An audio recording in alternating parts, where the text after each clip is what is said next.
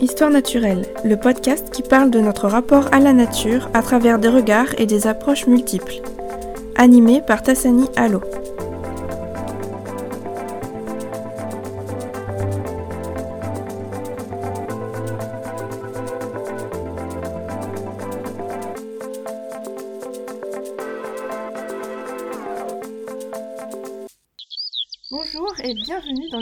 Histoire naturelle.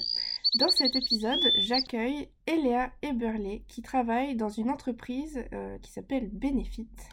Fit pour plantes, c'est ça? Et elle va nous parler de jeux vidéo et de plantes et de la manière dont elles sont introduites dans ce médium et comment elles sont traitées. Est-ce que, euh, Eléa, bonjour, est-ce que tu peux te présenter rapidement? Ben, bonjour, merci pour l'invitation dans ce podcast. Euh, donc, euh, bah, moi, je suis à la base chercheuse, enfin, je suis formée à être chercheuse, je suis biologiste, donc j'ai un parcours de biologie euh, moléculaire et cellulaire.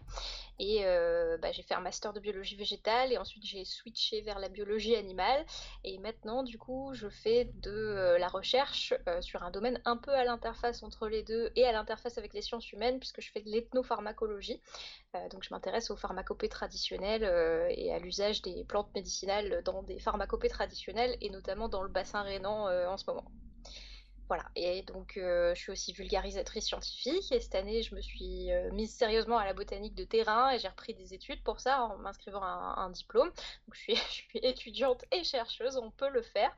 Et hum, parce qu'il y a de moins en moins de gens qui sont capables d'identifier, de déterminer précisément des espèces, et c'est quand même une compétence qui est importante de ne pas laisser disparaître. Voilà. Donc euh, plein de casquettes différentes euh, pour découvrir euh, en quoi les plantes sont importantes dans les jeux vidéo. Et donc pourquoi parler des plantes justement dans le jeu vidéo? Eh bien, euh, en fait, comment c'est plutôt comment j'en suis arrivée là, en fait, euh, le, fait que euh, comme on n'est jamais ce qu'on fait professionnellement uniquement et qu'on se résume jamais qu'à nos études, bah, j'ai d'autres passions dans la vie que la science et notamment bah, la vulgarisation, je l'ai dit, la pop culture et surtout beaucoup le jeu vidéo. Donc à mes, heures perdues, je, sais être une gameuse, quoi. Et donc, je me suis rapidement rendu compte que pour euh, vulgariser et parler de plantes, ça marchait souvent mieux d'utiliser de l'humour et des références culturelles euh, partagées. Et comme j'ai envie de m'adresser à un public euh, plutôt jeune et de créer un intérêt, même s'il est tout à fait superficiel pour les plantes, le jeu vidéo, c'était quand même un sujet vraiment intéressant à explorer. on avait déjà fait avec l'équipe de Podcast Science, c'est un podcast hebdomadaire sur lequel je participe, euh, deux trois épisodes sur le jeu vidéo, donc notamment un avec la physique dans le jeu vidéo, euh, un sur la démarche de création d'un jeu vidéo et euh, un sur la science dans Animal Crossing, qui avait, je crois, pas trop mal marché. Et plus récemment, j'ai participé à une expédition scientifique dans le jeu Minecraft avec le collectif Conscience. Donc c'est une initiative qui s'appelle Minecraft Explorer et le but, c'est vraiment de, de, jouer et de parler de science en jeu. Donc ça a été l'occasion de me pencher sur la botanique de Minecraft et j'en ai fait un article sur mon blog euh, du plantoscope. Voilà. Euh, donc euh, après, après cette petite expérimentation, comme ça plaisait bien, je me suis dit bon bah tiens, je vais proposer une conférence vulgarisée pour un festival qu'on a à Strasbourg, le festival du film fantastique. ils ont une section genre jeux vidéo indépendants et donc bah, j'ai commencé à vraiment me pencher là-dessus sur la question des plantes dans le jeu vidéo pour cette conférence. ça va plaire sûrement à tous les gens comme moi qui sont un peu geeks et un peu curieux en même temps. Et, donc j'ai commencé par euh, demander sur Twitter aux gens de m'envoyer euh, les, noms de jeux vidéo qui leur venaient à l'esprit quand je disais plantes. Et donc j'ai obtenu une liste d'environ 120 jeux que j'ai analysés pour savoir bah, comment les plantes étaient utilisées dans ces jeux, avec leurs fonctions, euh, combien d'espèces il y avait, la date, le genre, etc. pour voir si certaines tendances ressortaient. Et globalement, le paysage du jeu vidéo bah, qui contient des plantes hein, et qui parle de plantes ou qui les utilise, c'est assez disparate, mais on retrouve quand même des archétypes qui sont assez récurrents dont, dont, on va parler là maintenant.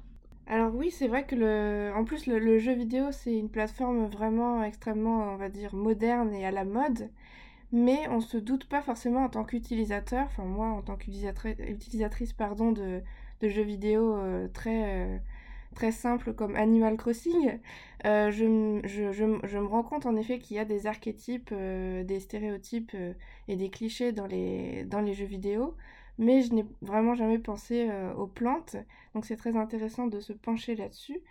Et donc, est-ce que tu peux nous présenter quelques-uns de ces archétypes sur les plantes dans les jeux vidéo? Alors, euh, du coup, on, va faire euh, la, chose suivante, c'est qu'il y a une première strate de lecture en fait de toutes ces plantes dans, le jeu vidéo, et ensuite on, va aller plus loin. Alors, je vais pas citer tous les jeux vidéo qu'on a décortiqués. Maintenant, il y en a plus de 200, euh, mais, quelques exemples un peu marquants qui, m'ont marqué pendant cette recherche. Donc, déjà.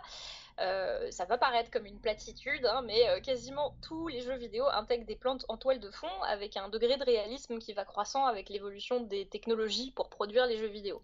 Donc on passe euh, de petits buissons ou de montagnes vertes pixelisées en arrière-plan dans les premiers Super Mario des années 80 euh, à des jeux euh, en 4K euh, super récents comme Wukong. Je ne sais pas si toi tu y as déjà joué. On incarne le dieu singe Hanuman dans des décors de forêt chinoise qui sont vraiment hyper réalistes avec plein de strates de végétation.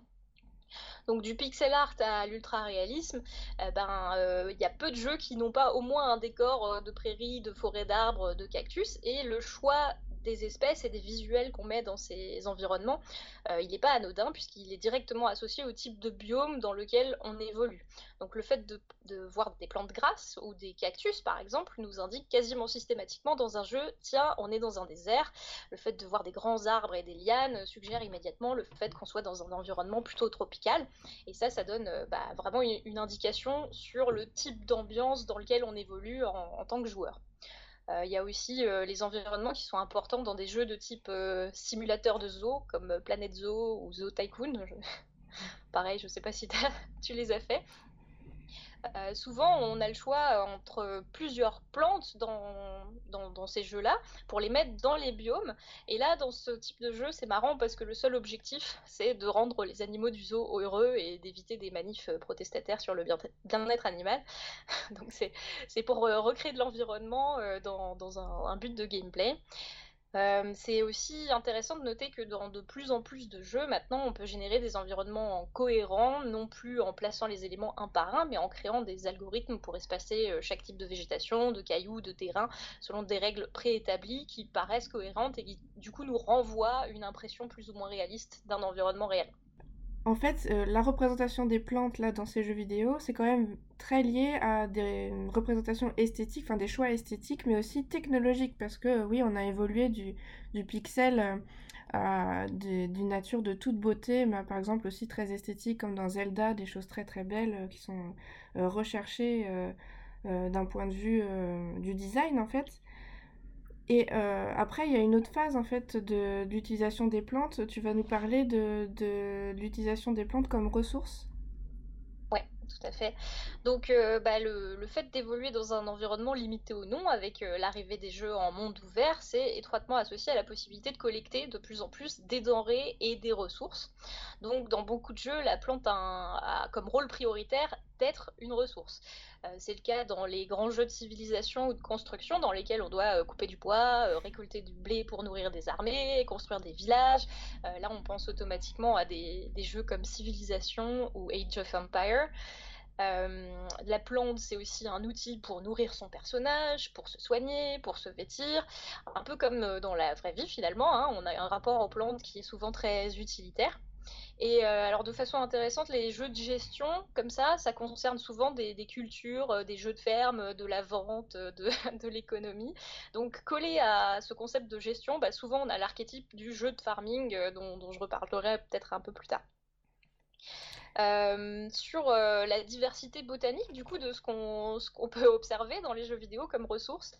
Euh, on peut aisément trouver une fourchette de une à plusieurs centaines de plantes différentes. Et alors ça c'est rigolo parce que bah, ça, varie du tout au tout. Hein. je pense que la palme du jeu où il y a le moins de ressources possibles diverses, c'est Resident Evil. Donc c'est un jeu dans lequel on a une plante unique. Mais alors, toute notre vie dépend de ça. Hein. Euh, ils se sont pas trop euh, embêtés. Ils ont fait la plante verte pour guérir les blessures, euh, recolorée en bleu, c'est exactement le même modèle, hein, c'est même pas une autre plante, recolorée en bleu pour soigner le poison, et ensuite en a vaguement une rouge pour combiner et faire des potions encore plus efficaces. donc avec finalement très peu de variétés et d'espèces, on sait même pas trop ce que c'est que cette plante, c'est une vague plante d'intérieur, et ben on survit dans le jeu, ce qui est quand même important pour le gameplay. Et inversement, bah, la palme du plus de plantes euh, différentes, ce serait des jeux de farming comme Farmerama. Et là, sur les wikis, il y en a 490 qui sont listés, ce qui est quand même énorme. Donc c'est des plantes euh, utilitaires, hein, des légumes, des fruits, etc. Euh, voilà, petit commentaire du coup sur la diversité des plantes. Euh, j'ai constaté en faisant cette recherche qu'il y a beaucoup, beaucoup, beaucoup de jeux qui mettent euh, les champignons dans les plantes, dans la même catégorie. on sait maintenant en tant que biologiste que ce sont bien deux types d'organismes à part qui ont évolué différemment, donc c'est assez marrant de voir souvent les champignons et les plantes associés. Mmh. Avant, on les étudiait ensemble et on voyait ça comme un peu la même chose. Maintenant, ça a changé, mais visiblement dans les game design, ça reste encore hyper ancré. Oui, il y a beaucoup d'archétypes. Euh, on le sent quand on joue, par exemple, dans des jeux de fantasy. Euh, on sent que ce sont toujours les mêmes plantes qui sont euh, utilisées, qui sont prises comme, comme, comme exemple, soit dans le décor ou soit dans un usage de, de quête dont tu vas nous parler juste après. Et notamment, c'est vrai, le mélange de champignons et, de plantes, ce qui est un peu dommageable pour, pour les catégorisations botaniques. Mais c'est vraiment toujours la même chose. On a la plante potion, euh, la plante euh, qui soigne, la plante poison, la plante utilitaire, euh, le, bois, elle est coupée. dans les jeux comme oui, Edge of Empire, c'est toujours le même, le même geste qu'on doit effectuer autour de la plante. Et ça, c'est un peu catastrophique pour, pour, pour un tel jeu.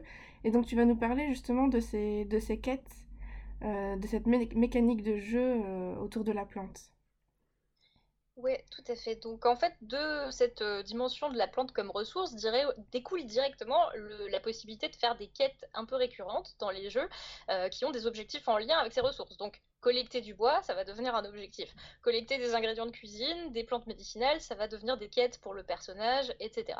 Donc ça, c'est euh, un peu le niveau 1. Hein. Tout le monde a vécu ce jeu où en intro, euh, on te dit euh, va chercher 10 pommes dans le verger et puis ramène-les-moi et tu auras de l'expérience. Enfin, voilà, c'est un peu le, début de jeu classique pour apprendre à, manier les commandes. Ça fait un peu tutoriel. Parfois, ça fait, ça, fait plus loin, hein, dans la mesure où les plantes deviennent carrément des outils de, gameplay et d'immersion. Donc, le fait de pouvoir rajouter des strates de possibilités en termes de, cuisine, par exemple, de crafting, de fabrication, euh, ça, ça permet aux joueurs de pouvoir toujours plus ou moins revenir à des activités et des tâches plus simplistes. Et ça, ça contribue à l'effet de rétention dans un jeu.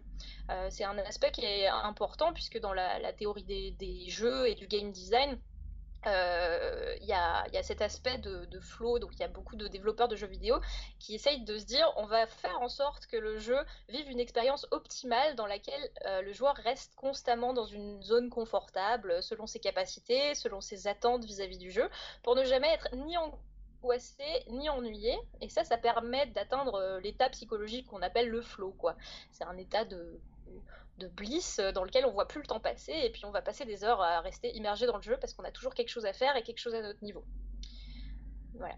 D'autres exemples d'utilisation intéressante de la végétation comme ça dans le game design, euh, c'est un jeu qui s'appelle Ghost of Tsushima. Euh, donc c'est un jeu de samouraï qui est paru en, 2020. Alors non seulement les décors sont, magnifiques, hein, c'est dans le Japon euh, médiéval un peu, mais dans le gameplay, la direction dans laquelle le joueur doit aller, elle n'est pas indiquée par une boussole, par une carte ou par un repère à l'écran, mais elle est subtilement suggérée par la direction du vent qu'on voit se matérialiser du coup dans les mouvements de l'herbe ou dans les feuilles d'arbres.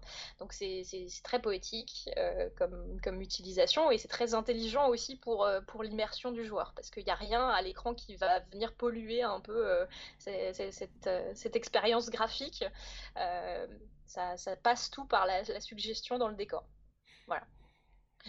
D'autres exemples qui, qui font pas forcément écho à ça, mais euh, l'exemple de Labyrinthine qui moi m'a marqué, donc ça c'est un jeu horrifique euh, qu'on peut jouer tout seul ou en multijoueur dans lequel on est un labyrinthe et donc le joueur est perdu dans des allées euh, super oppressantes qui sont faites de tuyas, donc c'est des, plantes qui font des murs assez denses quand même. On peut pas passer au travers, c'est des murs infranchissables, mais par contre on peut se cacher dans, des, dans, dans ces buissons de tuyas là pour échapper à on ne sait quoi qui pourrait s'y cacher aussi. donc évidemment ils sont là pour renforcer un sentiment d'angoisse, d'horreur dans le labyrinthe, et des fois il y a des monstres qui sortent de nulle part et qui. Voilà, c'est un peu un jeu euh, screamer d'Halloween, euh, et ça, ça, marche bien. Donc là-dedans, la, plante vraiment incarne le, mystère, l'oppression, etc. Et c'est un élément à part entière du game design, puisque on doit se dissimuler du, danger, se soustraire au danger, euh, et la plante cache le danger aussi. Euh, après, on a carrément d'autres euh, archétypes. Euh, je vais citer plante versus zombie, que probablement tout le monde connaît. Là, l'objectif, c'est de défendre son jardin d'une attaque de zombies, et pour ça, on doit disposer des plantes qui chacune ont des pouvoirs différents pour terrasser des hordes d'assaillants. ça, c'est un pattern de jeu qu'on appelle le Tower Defense. Donc, on défend un territoire grâce à des petites tourelles, et en fait, les plantes jouent les, tourelles. Et là, on se rapproche presque du concept de la plante personnage. On pourrait qualifier ça un peu de, plantes incarnées qui ont des pouvoirs spéciaux euh, voilà, mhm. dans le game design. Oui, donc tout, dans tout ce que tu viens de citer, finalement, on a peu de cas, euh, pour le moment, enfin tu vas peut-être nous en parler après, peu de cas euh, où la plante est, est, réalisée et représentée pour ce que c'est pour une plante, comme une plante avec une véritable biologie, une, une, physiologie propre la plante, elle est utilitaire euh, ou alors elle est décorative. Donc ça peut être là aussi quelque chose d'intéressant comme le cas du labyrinthe et de ces, de ce tuya euh, horrifique. Mais euh, on se met jamais du coup vraiment à, la place de la plante en vérité dans les jeux vidéo. C'est, on est toujours dans un objectif anthropocentré. Donc comment ça se passe S'il y a des exemples, est-ce que tu as des exemples de, de, jeux où on incarne justement la plante, où elle sert d'avatar? Ouais, alors euh, jusqu'à présent, les deux exemples qu'on a vus, donc la plante était soit dans l'environnement, euh, soit une ressource, donc c'était plutôt euh, quelque chose d'inerte. Il y a aussi des patterns qui reviennent, c'est quand la plante devient soit un opposant, soit un adjuvant. Donc quand on pense à opposant, tout le monde a en tête la plante piranha de Mario qui sort d'un tuyau pour nous gober si on passe trop près. Je pense que c'est un peu l'exemple classique de l'ennemi plante dans les jeux vidéo, mais il y en a plein d'autres. Hein, euh, on peut citer le, Wispy Woods, donc le grand arbre dans Kirby qui apparaît euh, dans, Kirby's Dream Land, le premier, et qui nous fait tomber des pommes dessus qu'on peut aspirer pour le renvoyer à la figure et, le battre. Euh, j'espère que j'ai pas spoilé hein, pour ceux qui voudraient se refaire le vieux Kirby. Euh, il y a l'exemple du cactuar de Final Fantasy, qui est une sorte d'homme cactus avec des bras et des jambes, euh, qui nous attaque avec des aiguilles, ou encore Flowey, qui est une méchante fleur de Undertale, euh, qui a l'air toute sympa au début, mais qui se révèle être un, espèce de monstre atroce là. et au contraire, il y a des, des plantes ou des arbres qui nous aident et qui nous filent des coups de main dans les jeux vidéo. Euh, là, on peut penser à l'arbre Mojo dans Zelda, euh, qui s'appelle le Grand Deku Tree en anglais, euh, Little Cactus dans Legend of Mana, Noya du peuple des Korogu dans Zelda, ou même les Pokémon et Digimon plantes qui sont un peu des alliés finalement, puisqu'on les envoie se, se battre. on peut peut-être penser aussi aux Pikmin, les créatures un peu végétales qui nous auraient remplacés sur une terre du futur hein, dans, dans, le jeu vidéo. Voilà, donc ça c'est des alliés, des adjuvants, mais des fois on peut aussi incarner des personnages euh, qui ont un peu un lien vaguement avec, euh, avec, avec, des plantes.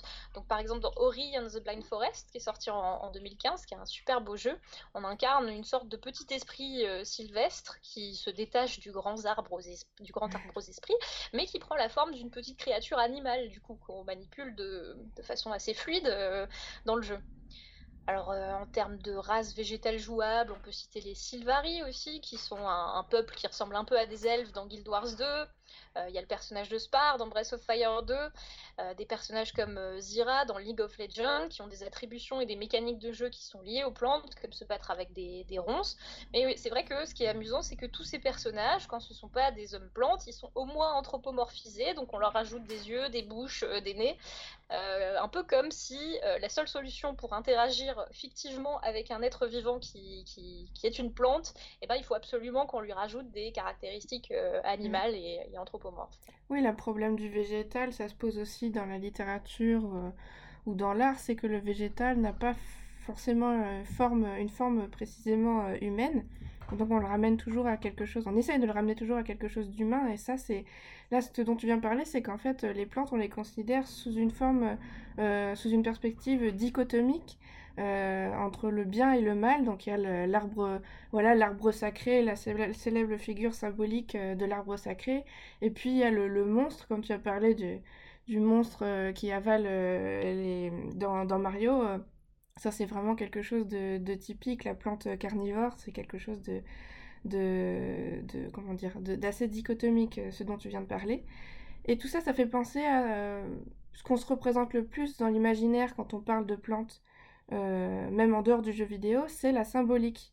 qui s'invitent lorsqu'on voilà, qu'on représente une plante en art ou alors en littérature, etc., même au cinéma. la force symbolique des plantes, c'est quelque chose qui est, qui est sous-jacent à tout ça en fait à travers les jeux vidéo, qui est pas forcément, je pense, voulu par les créateurs de jeux vidéo à tous les coups. Je pense que c'est vraiment quelque chose d'inconscient dans certains cas. Et donc, est-ce que tu peux nous en parler Est-ce que tu peux évoquer quelques-uns de ces symbolismes dans les jeux vidéo? Euh, oui, tout à fait. Alors, euh, quand tu dis que c'est pas forcément voulu euh, par les développeurs, là, je vais citer des exemples qui, je pense, hein, sont vraiment, vraiment voulus et intriqués dans la, narration. souvent, on, rajoute du symbolisme dans la trame narrative pour rajouter de la profondeur au jeu qui n'est pas forcément lu par le joueur au moment où il joue. Hein. un exemple que j'ai pu décortiquer récemment, c'est celui de la saga Zelda. Donc, dans Ocarina of Time, on a ce grand arbre qu'on nomme l'arbre Mojo en français et le, Deku Tree en anglais je parle pas couramment japonais, mais du coup, je suis allée chercher sur internet ce que ça voulait dire que des coups, puisque c'est un jeu japonais. Et donc, ça a apparemment une connotation péjorative et ça peut être interprété comme marionnette ou inutile. Et ça, ça rajouterait peut-être une emphase sur le fait que au début du jeu, bah, l'arbre va disparaître parce qu'il est corrompu euh, d'un sort de Ganondorf, euh, avec un petit côté euh, inévitable qui pourrait faire écho à la domination de l'homme sur la nature et la dégradation inéluctable de, l'environnement. Donc petit clin d'œil symbolique comme ça. Euh, tous les scénarios de Zelda sont plus ou moins empreints de euh, tradition shintoïste, où il est beaucoup question des esprits de la nature, de la lutte pour l'équilibre, et du coup le personnage de Link incarne euh, systématiquement le sauveur qui doit rétablir l'équilibre des forces en sacrifiant sa propre destinée, son innocence, son enfance. Donc le pattern écologie est vraiment très clair. et l'arbre là incarne toute la symbolique de, l'innocence, de la jeunesse, de la forêt originelle qui disparaît en se faisant euh, altéré par euh, la corruption, euh, Ganon, etc. Donc il y a plusieurs degrés de lecture là-dedans. Dans Breath of the Wild, donc le, Zelda en monde ouvert qui est sorti sur Switch, euh, on, peut, faire beaucoup de choses, hein. il y a beaucoup de cuisine aussi, mais clairement il y a un message écologiste euh, en trame de fond. Euh, dans l'un de ses souvenirs, si les gens ont, joué au jeu, je vais essayer de pas trop spoiler, mais quand même, dans l'un des souvenirs, la princesse Zelda explique par exemple à Link que l'une des fleurs du jeu, qui s'appelle la princesse de la sérénité, c'est une espèce super rare en danger et que malgré tous leurs, efforts, ils n'arrivent pas à la protéger et à faire renaître la population de, de ces plantes. Donc on comprend en trame de fond qu'il se passe un truc dans Hyrule euh, euh, qui empêche cette fleur de, proliférer, de prospérer. Et dans la cinématique de fin de jeu, une fois qu'on a tué le méchant et qu'on a restauré l'équilibre, euh, le champ de la caméra s'élargit à la fin dans la cinématique de fin pour révéler un champ de fleurs de sérénité gigantesque. et donc la, la, plante incarne implicitement la force vitale d'un monde restauré, etc. Ça c'est une lecture qu'on n'a pas forcément au premier abord. On n'y fait pas forcément attention que cette fleur-là, euh, dans ce paysage final, euh, c'est celle dont parlait euh, la princesse dans le souvenir. Il y a d'autres exemples rigolos, bah, par exemple Okami, que, j'ai pris parce que j'y ai joué. Hein. C'est un jeu d'aventure qui transpire aussi la culture et la tradition japonaise et le shintoïsme. On incarne donc Amaterasu, qui est la grande déesse du soleil et de la lumière, et qui s'incarne dans le corps d'un loup pour aider les humains. Et elle utilise des techniques magiques de pinceau céleste pour faire revenir l'ordre et la beauté dans l'environnement. Et donc on peut peindre les paysages avec des, trames de fleurs, etc. Et, venir euh, réinstaurer de la nature avec euh, de la végétalisation et des choses comme ça. Donc ça aussi euh, très symbolique. Il y a un pattern qui revient souvent, très souvent, c'est le pattern des arbres mondes. Euh, donc ça, cette notion d'arbre-monde, on trouve ça très simplement dans la mythologie nordique, par exemple. Hein. Euh, donc euh, dans la mythologie nordique et la cosmogonie nordique, eh ben, le monde serait un grand frère, Yggdrasil, avec le monde des hommes au milieu, donc Midgard, d'où vient la terre du milieu dans le Seigneur des Anneaux. Il y a en haut le monde des dieux, Asgard, et puis il y a Elle, le monde des morts, tout en bas. Euh, en tout cas, l'arbre, euh, c'est à la fois le support du monde physique, la porte vers d'autres mondes, euh, la source de toute vie. Enfin, vraiment, c'est l'arbre-monde, quoi. Hein. Et donc, cette trame de l'arbre-monde, elle revient dans des sagas comme les Tales of, Donc dans Tales of Fantasia, euh, on trouve carrément Yggdrasil, hein. il a ce nom-là. Euh, dans Tales of euh, Symphonia, il y a l'arbre Carlin géant, il y a le grand arbre Amana dans Tales of Vesperia, et c'est à chaque fois des intrigues où, pareil, il faut soigner l'arbre monde, sauver l'arbre monde, parce que sinon on va perdre la magie sur, sur le monde dans lequel on joue. Euh, on a aussi l'exemple du Snoring Tree dans Rayman Origins qui euh, a une, fonction de hub de sélection de joueurs un peu lorsque lorsqu'on entre dans certaines pièces. Euh, il y a un arbre sacré dans un autre épisode de Rayman, donc ça, revient vraiment beaucoup cette notion d'arbre qui est le fondement et la source de toute vie. Et une autre symbolique euh, qu'on peut retrouver dans certains jeux et qui m'ont marqué, par exemple, euh, on sait que euh, les bouquets de fleurs sont soit associés à la romance, soit aux enterrements chez nous. Et dans Heavy Rain, qui est un thriller en vidéo, avec du, quick time event. Donc c'est ces actions qui, qui, se déroulent plutôt en cinématique et sur lesquelles tout d'un coup il faut qu'on appuie sur un bouton pour faire quelque chose, mais où on n'a pas vraiment d'action. Euh, il y a un serial euh, killer d'enfants qui a pour signature le fait de laisser un origami et une orchidée blanche sur la scène du crime. Et là, dans ce, contexte, le blanc euh, bah, symbolise l'innocence de l'enfant tué et la mort.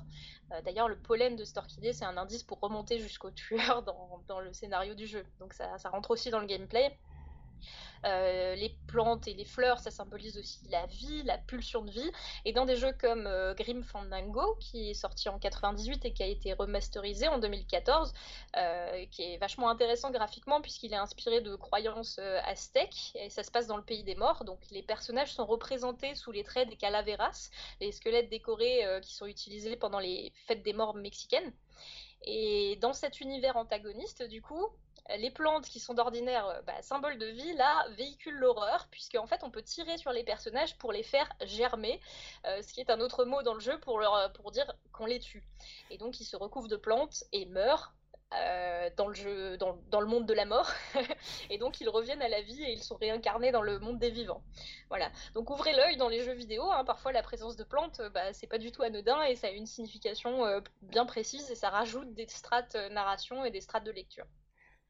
D'accord. Alors pour continuer, euh, moi ce qui me frappe dans les jeux vidéo auxquels j'ai joué, donc moi j'ai beaucoup moins joué que toi apparemment, parce que vraiment j'ai une petite culture sur les jeux vidéo, mais euh, certains jeux auxquels j'ai joué, ce qui m'a interpellé euh, du point de vue de ce qu'on vient d'expliquer de ce, qu'on ce qui va suivre juste après, c'est dans les symboliques, souvent moi je trouve qu'on aperçoit des couleurs des couleurs qui sont symboliques et qui, euh, qui reviennent souvent dans, dans les, euh, dans les jeux vidéo. Par exemple, pour, euh, je sais pas, pour les baies, les fruits qui sont utilisés pour soigner dans les arbres, etc. Il y a des couleurs qui me paraissent un peu utilisées de manière symbolique parce que je pense pas que dans la nature on ait ce genre de baies qui existe véritablement. Là, je pensais à Pokémon, des choses toutes simples. Ou euh, tu vas sûrement parler au niveau du nom, en fait, euh, tout simplement, on appelle les, les baies euh, par leur couleur parce que c'est plus simple de, de s'en souvenir ainsi. Et puis il y a autre chose qui me frappe aussi, c'est que souvent quand on voit les jeux, on en parlait tout à l'heure de jeux de, de civilisation ou de, d'exploration, je sais pas moi, Anno ou tous ces jeux de, sur, de civilisation, quand on va explorer des terres, souvent on s'occupe dans le jeu vidéo d'aller chercher de l'or des, minerais, des choses qui rapportent de la richesse, euh, qu'on voit bien que ça a de la valeur et que ça ramène de la richesse, mais on va moins explorer euh, la botanique pour chercher des plantes, découvrir euh, de nouveaux paysages, de nouvelles plantes, alors que pour, en vérité, enfin moi c'est ce que j'étudie pour ma thèse, les explorations elles étaient souvent faites par des naturalistes qui cherchaient les animaux, les plantes, les remèdes qui avaient une valeur très précieuse à l'époque moderne notamment. Et donc je me dis, euh, le jeu vidéo, c'est intéressant euh, d'un point de vue euh, anthropologique, mais ça sélectionne véritablement une partie, ça saisit uniquement une certaine partie, une certaine face, un certain aspect du végétal, et ça ne, ça ne comprend pas toute la valeur du végétal dans les jeux vidéo. et d'une manière générale, je pense que c'est ce côté botanique qui, qui manque dans les jeux vidéo, et je pense que tu vas nous en parler euh, dans la, partie suivante. Donc est-ce que tu peux nous expliquer euh, comment le jeu vidéo peut être un espace d'étude anthropologique de la relation à la plante et comment euh, on peut essayer d'introduire une vérité botanique dans les jeux vidéo? Ouais. Bah, du coup, pour répondre à cette question, je propose bah, un peu d'évoquer quelques exemples et quelques tendances que, je vois dans certains, euh, certains jeux vidéo sur la façon dont les plantes, euh, encore une fois, sont, sont, traitées et sur des aspects particuliers. Donc, par exemple, si on se penche euh, sur juste l'exploration botanique, l'exploration botanique dans le jeu vidéo, comme tu l'as dit, il y a peu de, de, jeux vidéo où le but c'est juste d'aller explorer et collecter le, maximum de plantes. Euh, il y a peu de jeux, euh, dans lesquels c'est vraiment le sujet euh, fondamental. Par contre, il y a certains jeux en monde ouvert qui intègrent de plus en plus la notion de, biodiversité et d'exploration comme ça un peu dans, la conception des environnements, plutôt récemment. Un, exemple pertinent, ce serait No Man's Sky, qui utilise la génération procédurale pour créer des plantes ou des animaux et pas seulement des environnements. Donc, euh, je ne sais pas si tu veux que j'explique un peu ce que c'est que la génération procédurale. Euh, donc la génération procédurale, c'est la création d'un contenu numérique selon des règles et des algorithmes qui sont déterminés à l'avance. Donc ça permet de donner euh, une sensation de diversité et de variabilité à partir d'un très très petit nombre de règles. C'est-à-dire que plutôt que de dire ok on va faire 200 plantes différentes, eh ben on va faire euh, quatre types de feuilles différents, quatre types de tiges différents, quatre types de racines différents, quatre types de branchements, voilà. Et en fait on va dire à l'ordinateur bah fais aléatoirement un mélange de tout ça et ça va générer de la diversité. Donc c'est beaucoup moins de travail pour les game designers et ça donne l'illusion qu'il euh, y a beaucoup d'espèces.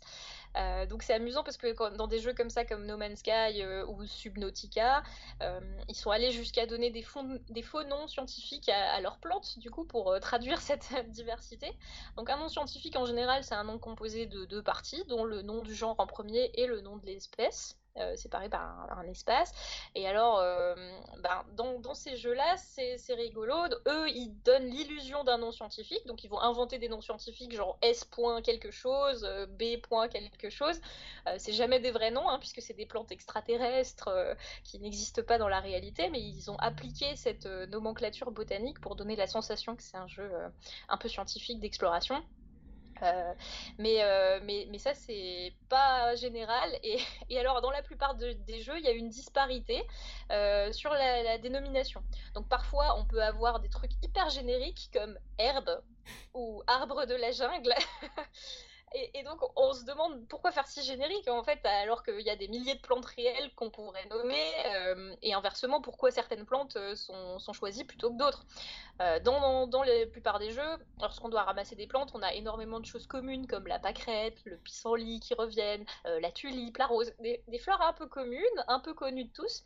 Mais dans Minecraft, par exemple, un truc qui m'a vachement interpellée et auquel j'ai toujours pas la, la réponse, c'est qu'on a une fleur qui s'appelle l'oustonie bleue par exemple. Donc c'est une plante qu'on connaît pas vraiment en Europe, que moi je connaissais pas avant de, faire de la botanique de Minecraft, et on la trouve euh, bah, en Amérique du Nord. Alors quelle est l'intention derrière Pourquoi est-ce que d'un côté on a une plante qui s'appelle herbe ou fleur jaune et de l'autre côté on a une espèce qui a un nom euh, propre et défini C'est probablement que ça a une signification pour euh, les développeurs, euh, l'équipe de développement, ou que c'est un clin d'œil à quelque chose. Mais là, j'ai pas l'histoire dessus. Donc voilà, il y, a, un peu une grande disparité comme ça dans le choix des noms. c'est intéressant. Oui, puis ça, ça reste quand même un moment où les, où les créateurs doivent se dire il faut quand même qu'on simplifie c'est pour ça le mot herbe est utilisé parce que tout le monde comprend ce que c'est qu'une herbe en général, même si peut-être les gens pensent plutôt à la pelouse qu'à une plante. Mais euh, c'est intéressant parce que c'est une forme de simplification. Comme on fait par exemple de la vulgarisation pour faire comprendre, on évite de parler peut-être des noms latins. Et pourtant, euh, comme tu dis, ça pourrait apporter un bénéfice à la diversité, euh, à la représentation de la biodiversité. Et donc l'attention aux détails, en fait, aux espèces choisies, est-ce que tu penses que c'est important d'y réfléchir et comment on peut le faire dans les jeux vidéo? Ouais, bah il y a, beaucoup de choix comme ça de, noms ou d'aspects de plantes qui sont du coup très curieux. Euh, alors j'ai l'exemple d'un nouveau jeu là qu'on a découvert puisqu'il est sorti le mois dernier. Alors j'ai pas encore eu l'occasion de le faire parce qu'il n'est pas sorti sur Sumac, il est que sous PC. Euh, mais j'ai regardé des gameplays et des choses comme ça. Donc euh, c'est un jeu qui s'appelle Strange Horticulture dans lequel on joue une botaniste fleuriste dans un petit village qui s'appelle Undermere. Et donc, bah, le but, c'est de vendre des plantes un peu, de découvrir leurs propriétés, de les étudier, tout ça, de les inventorier. et les, clients qui viennent dans, dans, la boutique de fleurs vont nous donner des, des, indices et des ragots un peu sur ce qui se passe dans la ville. Et donc, il y a une, enquête en trame de fond, ça a l'air assez rigolo. Mais, euh, mais du coup, il y a un livre avec toutes les plantes comme ça qui ont des noms scientifiques. Et alors, certains noms scientifiques n'existent pas, mais, euh, mais, certains existent. Donc, un, exemple qui m'a frappé, il y a l'Euphrasia officinalis, qui est surnommé casse-lunettes dans la vraie vie, euh, le fraise. Et donc, on lui attribuait comme vertu des vertus ophtalmiques parce que, selon la théorie des signatures, qui est une théorie selon laquelle bah, la plante a l'effet de ce à quoi elle ressemble, en gros. Euh, les veines pourpres et la marque jaune des pétales euh, rappelleraient un œil injecté de sang. Par contre, dans le jeu, le dessin, ça ressemble pas du tout à ça. C'est une grosse fleur rouge avec des épines, des trucs, rien à voir. Euh, même les descriptions écologiques ne, correspondent pas. Donc même si c'est une fiction, c'est dommage quelque part de ne pas avoir choisi le design de la plante, parce que quitte à utiliser un vrai nom de plante, autant représenter la plante. Comme ça, bah, le joueur sait à, quoi, à quoi ça ressemble au moins. Ça, euh, lui servira peut-être à rien, mais ça, lui aurait peut-être servi. Donc des, fois, il y a des incohérences comme ça, et pareil, voilà, quand on dit euh, fleur bleue générique, pourquoi est-ce qu'on n'utiliserait pas le nom d'une vraie espèce si, en parallèle de ça, on utilise le nom de la vraie espèce? Donc euh, voilà, la mm. diversité des, plantes et le nombre de plantes, tout ça, ça répond probablement à des contraintes de, game design, hein, mais ça, ça au final, ça a l'air d'être plus le résultat des connaissances euh, et des, de, la culture botanique en fait des développeurs et des graphistes, et ça semble répondre plus à des nécessités euh, bah, d'efficacité ou d'esthétique, etc., plutôt que à des besoins réels euh, en termes de, game design des fois, quoi. C'est mm. très curieux. Oui, et puis ce qui est quand même un peu contradictoire, que, parce que dans les jeux vidéo dans lesquels j'ai joué, il y a quand même beaucoup la figure du scientifique. Euh, elle est souvent présente. Euh, moi, je pense bah, encore à Pokémon, mais là, c'est le scientifique qui s'occupe de collectionner euh, les Pokémon. donc avec un laboratoire, une fonction de recherche. Et puis même dans Animal Crossing, on a le conservateur du, du, du muséum d'histoire naturelle. Donc on a des figures de scientifiques, mais on n'a pas cette réflexion, comme tu dis, autour de euh, la véritable diversité euh, botanique, ça sera plus tourné vers les animaux, vers les espaces minérales, animales, euh, que végétal. Donc ça, c'est quand même quelque chose d'assez étrange. Et pourtant, aujourd'hui, on sent, dans la société en général, qu'on se tourne de plus en plus vers ce qu'on appelle un retour à la nature, hein, même à la wilderness, hein, à la nature sauvage. Et euh, donc c'est quand même un peu étrange qu'on ait cette, euh, ces, ces, contradictions dans les jeux vidéo, ces, ces archétypes et ces stéréotypes euh, sur la nature. malgré tout, il y a quand même des jeux vidéo qui existent sur ce retour à la nature, mais qui n'échappent pas aux clichés habituels du jeu vidéo, n'est-ce pas? Et donc tu vas nous parler plus particulièrement des jeux de farming qui sont là, oui, des gros, des gros archétypes de jeux sur la nature. Ouais, bah alors le, jeu de farming, c'est un exemple intéressant à traiter, je pense, euh, d'un point de vue anthropologique sur cette tendance de retour à la nature, parce qu'il y a beaucoup de joueurs et de joueuses qui témoignent un peu de, leur apaisement euh, à pouvoir aller euh, cultiver des légumes tranquillement dans des jeux comme ça. donc il y a des Harvest Moon, des Farming Simulator, des Farmerama, des Gardening Mama. Il y a, toute une série comme ça de, fantasmes du retour à la terre, du retour à la nature, partagés par beaucoup de citadins et qui sont donc satisfait par ce genre hein, euh, vidéoludique, surtout après le confinement et le Covid, je pense. Et c'est d'ailleurs tout le scénario d'intro de Stardew Valley, euh, qui est un petit jeu en pixel art comme ça, euh, puisque le personnage du jour au lendemain quitte son, job pourri en ville et son entreprise pour rejoindre la ferme héritée de son grand-père, démarrer une nouvelle vie, une vie de village, de lien social, de culture du sol, d'exploration, qui peut se jouer en multijoueur. Donc voilà, très convivial, très joli, le retour à la nature. Et alors, c'est ce qui est rigolo dans ce jeu, et là je digresse un peu, mais euh, tu, pourras couper si jamais c'est vraiment hors sujet. Euh, mais euh, il y aurait probablement beaucoup à dire du coup sur euh, aussi les rapports de genre qui s'installent dans ce type de jeu vidéo et dans ce type de fantasme. Parce que dans mon entourage, bien souvent, ce genre de jeu, c'est un prétexte pour les joueurs qui restent arroser les plantes, s'occuper de la ferme, faire du fromage, pendant que les joueurs plutôt vont explorer la forêt, la mine, partir à l'aventure, construire une épée. c'est assez rigolo de voir des schémas comme ça qui se reproduisent dans des jeux vidéo en multijoueur sur, lesquels on, lutte dans la vraie société de tous les jours. Quoi. Donc je, serais, je serais curieuse d'avoir un rapport de, stats, de rôle au sein des jeux vidéo et les mettre en parallèle avec la vraie vie. Mais bref. Donc, pour revenir au sujet, du coup, euh, l'environnement euh, végétal est, aussi très présent dans ce concept toujours du retour à la nature, dans euh, toute une série de jeux qu'on peut appeler des walking simulators. J'ai appris qu'on pouvait dire ça. Donc des jeux où on se, on se balade vraiment dans la nature.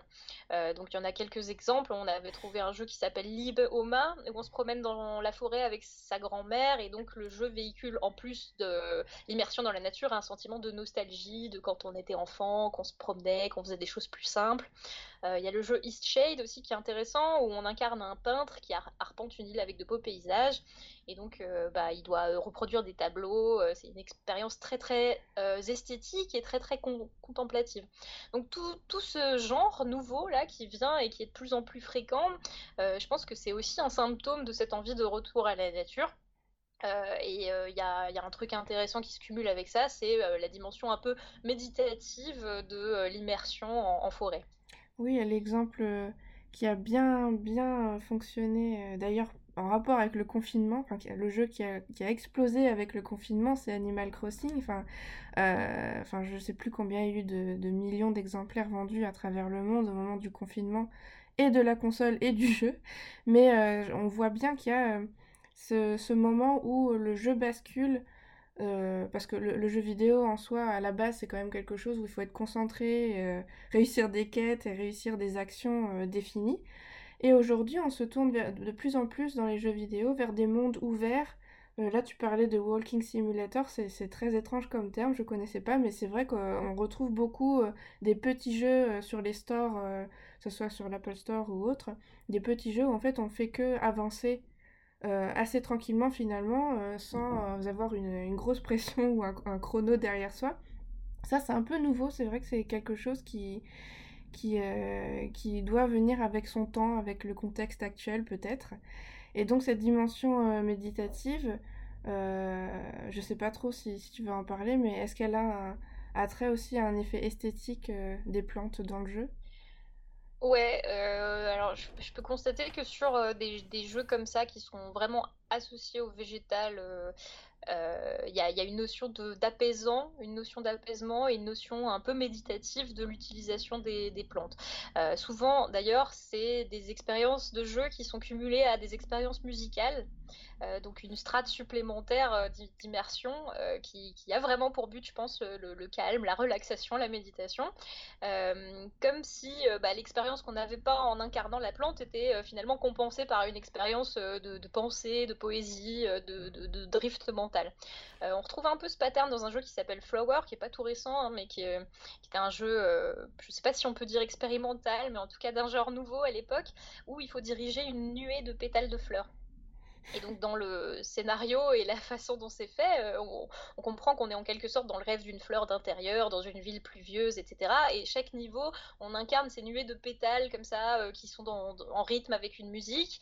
Et chaque aventure, c'est une expérience musicale poétique dans laquelle on refleurit un peu l'environnement. Euh, un autre type de jeu qui est sorti en 2018, c'est un jeu de méditation complet qui s'appelle Plane, dans lequel on a euh, le seul but c'est de méditer régulièrement et donc on a un petit renard de compagnie comme ça qui nous explique euh, comment, qui nous donne des consignes pour faire de la méditation de pleine, conscience. Et au fil des jours, bah, la forêt grandit autour de nous et donc c'est très contemplatif, voilà. Euh, il y a certains jeux où ils évoquent rapidement la possibilité dans le scénario de communiquer télépathiquement avec des plantes. Il y a des jeux de jardinage qui sont vraiment hyper hyper contemplatifs. Euh, c'est le cas de Viridi par exemple, euh, où en gros on a un pot on plante des petites crassulacées comme ça, euh, des petites plantes grasses, euh, et on peut le tourner dans tous les sens pour le regarder et l'arroser une fois par jour, et du coup les plantes grossissent, et c'est à peu près la seule chose qu'on peut faire. On peut acheter des pots de fleurs aussi euh, customisés, voilà. Il y a aussi toute une série de jeux de construction où on propose de recouvrir tranquillement des ruines euh, par de la végétation. Donc il y en a un qui s'appelle Cloud Gardens, comme ça, où voilà, on orne des ruines de, plantes. Euh, L'Ikenia aussi, où la mécanique est vraiment très cryptique. Donc j'ai pas tout compris, mais bon, c'est un petit côté méditatif. Et puis, euh, puis voilà, le végétal, c'est beaucoup associé à la, poésie et à l'expérience de la méditation, quoi. Oui, ça, c'est plutôt des jeux auxquels j'ai joué. Hein, euh, faire pousser une plante dans un pot et collectionner des pots, ça j'y ai joué. Donc je connais, ça, fait, ça me fait penser aussi à l'application de productivité euh, Forest, je ne sais pas si certains auditeurs et auditrices vont connaître, qu'on utilise pour, euh, pour, pour se faire des petites plages de productivité au travail. donc ça c'est très intéressant parce qu'au moment où on coupe cette plage de productivité, l'arbre euh, meurt en fait. Donc on, se sent hyper culpabilisé de pas avoir bien traité ce pauvre arbre ou cette pauvre plante. Et euh, c'est intéressant parce que ça arrive à un moment, euh, une époque où plutôt avant on avait des jeux où on devait entretenir un chat ou un chien dans les jeux vidéo, c'était autre chose. Et maintenant il y a l'arrivée des plantes, donc je sais pas si c'est un bon point ou pas. Mais là tu parlais des applications, enfin des jeux de jardinage. Et ça c'est aussi euh, un aspect qui, qui est passionnant parce que euh, ça revient un peu à, à, la culture et au crafting dont tu vas nous parler. Euh, parce que dans beaucoup de jeux aujourd'hui, tout est, fait de crafting, hein, concevoir des, des objets soi-même, comme dans Animal Crossing, concevoir des recettes à, base de plantes. Tout ça, c'est du crafting. Ça revient aussi à développer ce qu'on appelle, oui, des capacités, des skills dans les jeux vidéo. Euh, et c'est quelque chose qui fait que le, joueur, je pense, reste captivé par le jeu. Sinon, à mon avis, les quêtes seraient un peu inintéressantes. Mais toi, tu vas nous parler un peu de la botanique du mystère, celle où, où on a des potions magiques avec des ingrédients super étranges et parfois peut-être des ingrédients symboliques qu'on utilise assez souvent comme archétype dans les jeux vidéo. Oui, donc il y, a, un pattern récurrent dans le crafting des jeux vidéo et surtout ceux où il faut se soigner, etc. c'est d'utiliser un peu les, la dimension mystique et magique des plantes, un peu les, pouvoirs des plantes. quoi. Et donc c'est intéressant de se pencher sur les ingrédients qui sont choisis parce que souvent ceux qui sont utilisés dans les jeux vidéo, donc soit c'est des plantes inventées qui, qui cohabitent avec des plantes réelles, mais du coup celles qui sont inventées ont des propriétés magiques et celles qui sont réelles sont, ont plutôt une utilité alimentaire. Ou alors c'est euh, bah, des vraies plantes mais qu'on trouve dans l'iconographie des plantes magiques un peu historiquement. Euh, ça, euh, on trouve ça dans tous les jeux de, potions simulator, potion craft, alchemist simulator, tout, plein de, de, styles de jeu où on a recours à des ingrédients d'herboristerie un peu magiques comme ça pour faire des potions. On voit par exemple régulièrement apparaître la racine de mandragore. Euh, on la voit dans des jeux aussi comme euh, The Witcher, où on la décrit comme une plante vénéneuse aux propriétés magiques. Euh, des jeux plus historiques, on la, voit venir aussi, comme Kingdom Come Deliverance. C'est un jeu où, la racine de Mandragore, elle est vendue par un personnage qui s'appelle le, charlatan, ce qui, ce qui en face peut-être le côté douteux un peu des, superstitions qui sont liées aux propriétés médicinales de cette plante. Et euh, dans ce jeu qui a une vocation historique puisqu'il se déroule au XVe siècle au royaume de Bohême et qu'il avait vraiment la volonté d'être très sourcé euh, historiquement, on trouve pas mal de plantes euh, de, la pharmacopée qui figurent ou ont figuré à un moment dans la pharmacopée, l'ortie, le pissenlit, la consoude, la sauge et j'en passe, qui sont des, plantes réelles qui, dans le jeu, il y a une petite quête comme ça où il faut, il faut les répertorier. Alors c'est pas non plus l'intégralité du jeu, mais voilà. tout ça, ça crée beaucoup de tensions scénaristiques autour du mystère, des pouvoirs magiques de, guérison et tout ça. Euh, la plupart des plantes euh, évoquées là sont mélangées dans des grandes tambouilles, hein, euh, ce qui n'est pas sans rappeler les mélanges officinaux qui, peuvent être inscrits dans des codex historiques. Et à l'époque, les préparations magistrales avec beaucoup de plantes s'opposaient aux plantes simples qu'on recommandait toutes seules. Dans les jeux, c'est souvent des potions hyper compliquées et tout, ce qui, donne un peu l'illusion d'être un, grand, un grand sorcier, un grand herboriste. Quoi. Oui, la figure de l'herboriste, la figure euh, du, guérisseur dans les jeux vidéo, elle est, très souvent utilisée. D'ailleurs, moi, c'est souvent ce genre de figure que j'incarne, dans les, que je choisis d'incarner dans les jeux vidéo. Euh, et moi, ça m'intéresse beaucoup parce que ça, c'est un peu dans mon sujet de thèse. Et donc, ce, ce, qui, me paraît étrange, c'est que là tu viens de citer des ingrédients hein, de la pharmacopée, l'ortie, le pissenlit, la consoude, etc. c'est pourquoi c'est pas utilisé plus souvent dans les autres jeux vidéo? Parce que ce sont des, noms de plantes qu'on connaît dans notre imaginaire collectif parce qu'on les voit dans les recettes de grand-mère. c'est pas des choses qu'on qu'on ignore, enfin que, en tout cas que le, joueur va, va, va, ne pas connaître. Et donc c'est étrange qu'on n'utilise pas plus souvent euh, le nom de ces plantes-là dans les jeux vidéo. Et puis euh, d'un autre côté, euh, c'est ça revient aussi à la, figure à l'époque moderne et à l'Antiquité aussi de, ce qu'on appelle la plante comme pharmacone. Et donc pour le pour le pour l'auditeur et l'auditrice qui nous écoutent, en fait, le, pharmacone c'est vraiment le remède ou le poison c'est les deux faces, euh, les deux aspects d'une plante, du végétal, ce qui revient euh, vraiment à, considérer le végétal euh, comme ayant une valeur importante. c'est pour ça qu'on le voit dans ces, jeux de crafting. Et aussi une part de, mystère, toujours là comme, on disait.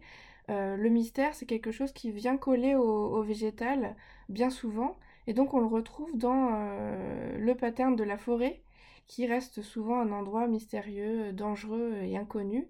Et donc, est-ce qu'il y a des exemples de d'utilisation de, la forêt comme décor ou comme peut-être même comme contexte principal dans un jeu vidéo c'est encore un, aspect du problème que j'ai pas trop trop creusé parce que pour ça il faudrait que je rejoue à, beaucoup de jeux pour, euh, pour revoir la sensation un peu que, donne la forêt dans chacun des jeux.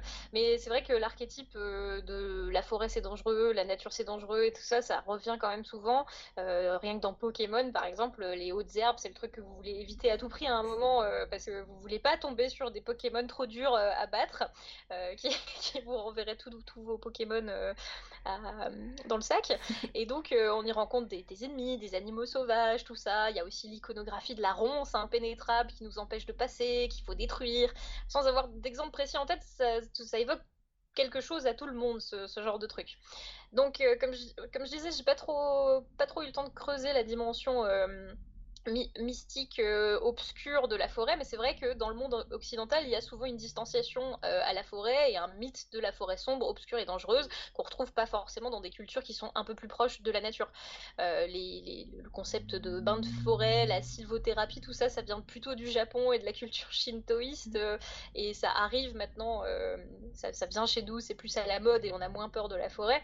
Encore aujourd'hui, on voit pas dans le game design un personnage qui se régénère à l'abri des arbres de la forêt. Alors ça viendra peut-être dans les mécaniques au fur et à mesure que la culture des game designers sera imprégnée de ce genre de choses. Mais pour l'instant, c'est pas trop quoi. Donc tous ces aspects euh, qui, peuvent probablement être quantifiés à travers les années hein, sont un peu le reflet et la température pour moi du rapport que les développeurs entretiennent avec les plantes. Euh, souvent, euh, les plantes dans le jeu vidéo ont donc une connotation mystique. On est rarement botaniste ou biologiste végétal dans un, jeu. Par contre, on est très souvent magicien, sorcier, chaman, herboriste ou alors simplement jardinier.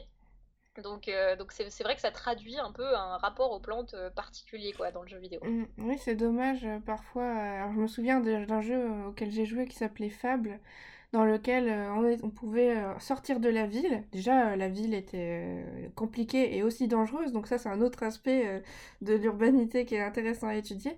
Mais quand on sortait de la ville, dans Fable, bah, on était presque directement dans la forêt. C'était jamais dans la campagne, dans les champs, c'était la forêt. Et donc, ce qui apportait le côté mystérieux de la forêt, c'était un changement brusque de la musique où au départ, en entrant dans la forêt, on a une petite musique assez euh, éthérée, assez jolie, méditative, comme tu disais tout à l'heure. Et puis brusquement, quand le danger arrive au milieu de la forêt, euh, c'est la musique euh, parce qu'il y a des bandits qui vont nous attaquer ou il y a un sortilège qui, flotte dans l'air et si on entre dedans, c'est fichu. Et donc cet aspect de, voilà, de la forêt qui vous aspire vers le mal, elle est partout, même dans le cinéma, c'est terrible. Hein. Pauvre forêt, pauvre, figure de la forêt. Et puis, euh, voilà, il y a, quand même cette, cette lourde connotation, euh, cette symbolique du, végétal euh, autour de la forêt qui, en fait, la forêt est presque un personnage finalement, qui vient presque bouffer les autres personnages. Ouais, c'est ça. Et il y, a un exemple qui vient de me revenir aussi, mais là on revient peut-être plus sur la, la, symbolique de tout ça, mais il y a un jeu, je sais pas si tu le connais, qui s'appelle The Path. Ah oui, oui, oui. Euh, le, chemin. Mm. Donc c'est un jeu un peu expérimental où en fait tu dois incarner euh, un, personnage. Donc c'est toujours une femme euh, qui a plusieurs âges, donc de l'enfant à la vieillesse quoi. Et tu peux mm. incarner huit personnages différents et c'est des incarnations du chaperon rouge en fait. Et la consigne du jeu c'est suis le chemin, traverse la forêt et va à la maison de grand-mère. Et si tu fais ça, bah du coup tu perds. Et en fait, il faut que tu t'enfonces dans la forêt et la forêt, elle est un peu inquiétante et du coup, euh, petit à petit, tu comprends que tu te confrontes euh, à des souvenirs ou à des traumatismes. Euh, donc, donc il y a aussi cette notion de la forêt fait ressurgir un peu les les profondeurs de, de, tes mm. terreurs. Enfin, mm. voilà, c'est vraiment l'image du, loup, quoi. Dans la forêt, il y a le loup, dans la forêt, il y a le danger. Et mm. si tu vas en forêt, tu vas te confronter euh, soit, soit au, monde, le loup du monde, soit à ton loup intérieur, quoi, à ton à tes propres démons quoi. c'est assez, assez, rigolo comme archétype. Oui, c'est presque une image totalement normale parce qu'il y a presque quasiment aucun autre espace euh, qui fait aussi peur que la forêt euh, dans les romans, dans les jeux vidéo et le cinéma. Et puis il y a aussi euh, dans les paysages, là tu parlais de, des ronces dans lesquelles on ne peut pas pénétrer, comme par exemple autour de, des châteaux, des princesses, etc. Euh, ben moi je vois aussi beaucoup, parce que moi j'étudie donc les racines, mais je vois beaucoup aussi les, le côté des racines qui sont souvent dans les paysages des forêts extrêmement euh, euh, soulignés, qui sont grossis à tel point que parfois les racines sont presque proprement plus grosses que le tronc de l'arbre. donc ça, c'est vraiment euh, c'est pas très subtil, mais c'est vraiment, ça participe de l'angoisse et de la terreur euh, auxquelles sont confrontés les personnages dans une forêt. Et nous, euh, souvent, en tant que joueurs, on y entre complètement de, de, plein pied. Mais voilà, toi, tu vas nous parler dans la suite de ce que c'est que la difficulté d'incarner une plante. au sujet des, des, avatars, etc., et de la difficulté justement de comprendre ce que c'est que cette figure non humaine euh, telle qu'elle, telle qu'elle est pour ce qu'elle est, euh, pour sa physiologie, pour sa biologie. Ouais. Donc euh, bah, tout à l'heure, on a dit qu'il y avait beaucoup d'avatars euh, plantes, d'opposants, de trucs euh, un peu anthropomorphisés. Et en fait, il, semble que dans le jeu vidéo, on ait beaucoup de difficultés à nous faire vraiment incarner une plante parce que elles sont par essence tellement différentes du monde animal. C'est-à-dire qu'elles bougent pas, du moins pas à notre vitesse, elles parlent pas, elles communiquent pas. Donc bref, c'est difficile de s'identifier et de créer du fun avec ça. Et pour l'instant, les exemples un peu de ce type-là où on incarnerait vraiment une plante, ce serait euh, les jeux un peu marginaux où il faudrait euh, accumuler des points de soleil pour grandir et ramifier sa plante ou la faire fleurir pour gagner des points, acheter plus de plantes, etc. Donc c'est assez, c'est des mécaniques assez anecdotiques qui mimeraient un peu la, photosynthèse. Euh, qui ferait allusion à la photosynthèse, au processus de, croissance, mais c'est toujours difficile de se départir du côté jardinage, horticulture. En fait, on est toujours une action extérieure et puis, puis c'est difficile d'aller vers on incarne vraiment, vraiment une plante. Euh, donc, euh, donc là, je pense qu'il y a vraiment une, frontière un peu sur euh, notre, compréhension et notre volonté d'accepter à quel point c'est différent et qu'il y a pas mal de, de, terrain à explorer sur comment remettre la plante au centre d'un jeu. Et du coup, ça pose, aussi la question de est-ce que les jeux vidéo peuvent volontairement ou non nous informer sur le monde végétal et nous faire changer un peu de, perception sur cet objet-là de la plante dans le jeu vidéo. Quoi. Mmh. Et d'ailleurs, aujourd'hui, il y a de plus en plus quand même d'études sur les jeux vidéo. Je vois beaucoup de, de, thèses qui sont faites sur les jeux vidéo, de recherches autour de ça euh, dans le monde académique et universitaire, donc c'est vraiment très bien. Et justement, on utilise le terme de vidéo ludique pour parler euh, des jeux vidéo, euh, ce qui implique, en quelque sorte, en tout cas pour moi, d'une part qu'on doit, on doit s'amuser quand on joue, mais aussi ludique pour moi, ça veut dire qu'il y ait quand même un message ou en tout cas quelque chose qui passe, qui soit transmis aux joueurs d'une manière justement ludique, c'est-à-dire amusante. Euh, et euh, en, quelque sorte, quand on, regarde beaucoup, je sais pas si, si, toi tu regardes, mais à mon avis, oui, tous les, tous les, Twitch ou les, voilà, les débriefs sur YouTube euh, de jeux vidéo qui sont faits notamment par des, des docteurs ou des doctorants qui viennent apporter un fond, un contexte, quelque chose qui vient expliquer pourquoi, le pourquoi du comment dans les jeux vidéo. on comprend que le jeu vidéo c'est pas si simple et donc on peut se demander euh, si on peut pas euh, transgresser cet éternel débat du jeu, c'est uniquement fait pour, euh, pour jouer. Est-ce qu'on peut pas faire un jeu vidéo pour apprendre, un jeu vidéo d'apprentissage autour des plantes? Ouais. Bah, ça, c'est vraiment un débat euh, qui anime, je pense, tous les concepteurs de jeux vidéo. En fait, il y, a cette idée que si on apprend quelque chose dans un jeu, du coup, ça devient un serious game.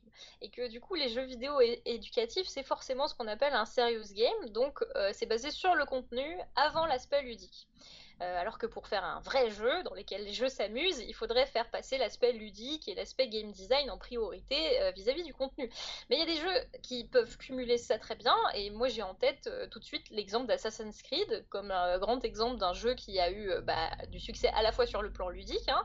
plein de gens qui ont joué, c'est Ubisoft, il y a un gros label, on passe des heures à explorer des reconstitutions de villes à une époque historique importante à chaque fois dans chaque opus, et on peut aussi passer des heures à lire dans notre journal de bord des informations historiques sur le contexte politique, sur des personnages célèbres. Pourquoi on pourrait pas le faire dans un jeu vidéo sur les plantes? Alors, sur, sur, cette question, je me suis, enfin, je me suis demandé, c'était quoi mes premières expériences, moi, finalement, d'apprentissage sur les plantes dans un jeu vidéo? Est-ce que j'ai déjà appris des trucs dans un jeu vidéo euh, à propos des plantes? Euh, Finalement, le premier rapport que j'ai eu avec, c'était des jeux comme Adibou, euh, dans lequel on pouvait planter des graines de différentes couleurs qui donnaient des fleurs ou des fruits. ensuite, on pouvait les cuisiner, on pouvait même les croiser. Hein. Il y a un petit jeu anglophone dans les années 90 qui s'appelait Forever Growing Garden, qui ressemblait un peu à, à cette mécanique. Euh, et cette dimension éducative un peu préliminaire là, parce qu'on apprenait quand même à planter une graine, arroser une plante, etc. Quand on est petit, c'est quand même déjà bien hein, de savoir euh, comment on fait pousser une carotte, parce qu'il y en a qui ne le savent pas. Hein. Donc c'est pas rien. Euh, cette, dimension éducative, j'ai quand même l'impression qu'elle qu'elle s'efface un peu dans des jeux euh, plus récents parce que c'est comme un espèce de tabou de se dire ok on va apprendre des jeux. Et alors euh, il y a des, rapports à ça très différents selon, selon les opus. Euh, un, truc où c'est intéressant c'est dans Animal Crossing donc on, on, en, avait parlé dans, dans, le podcast.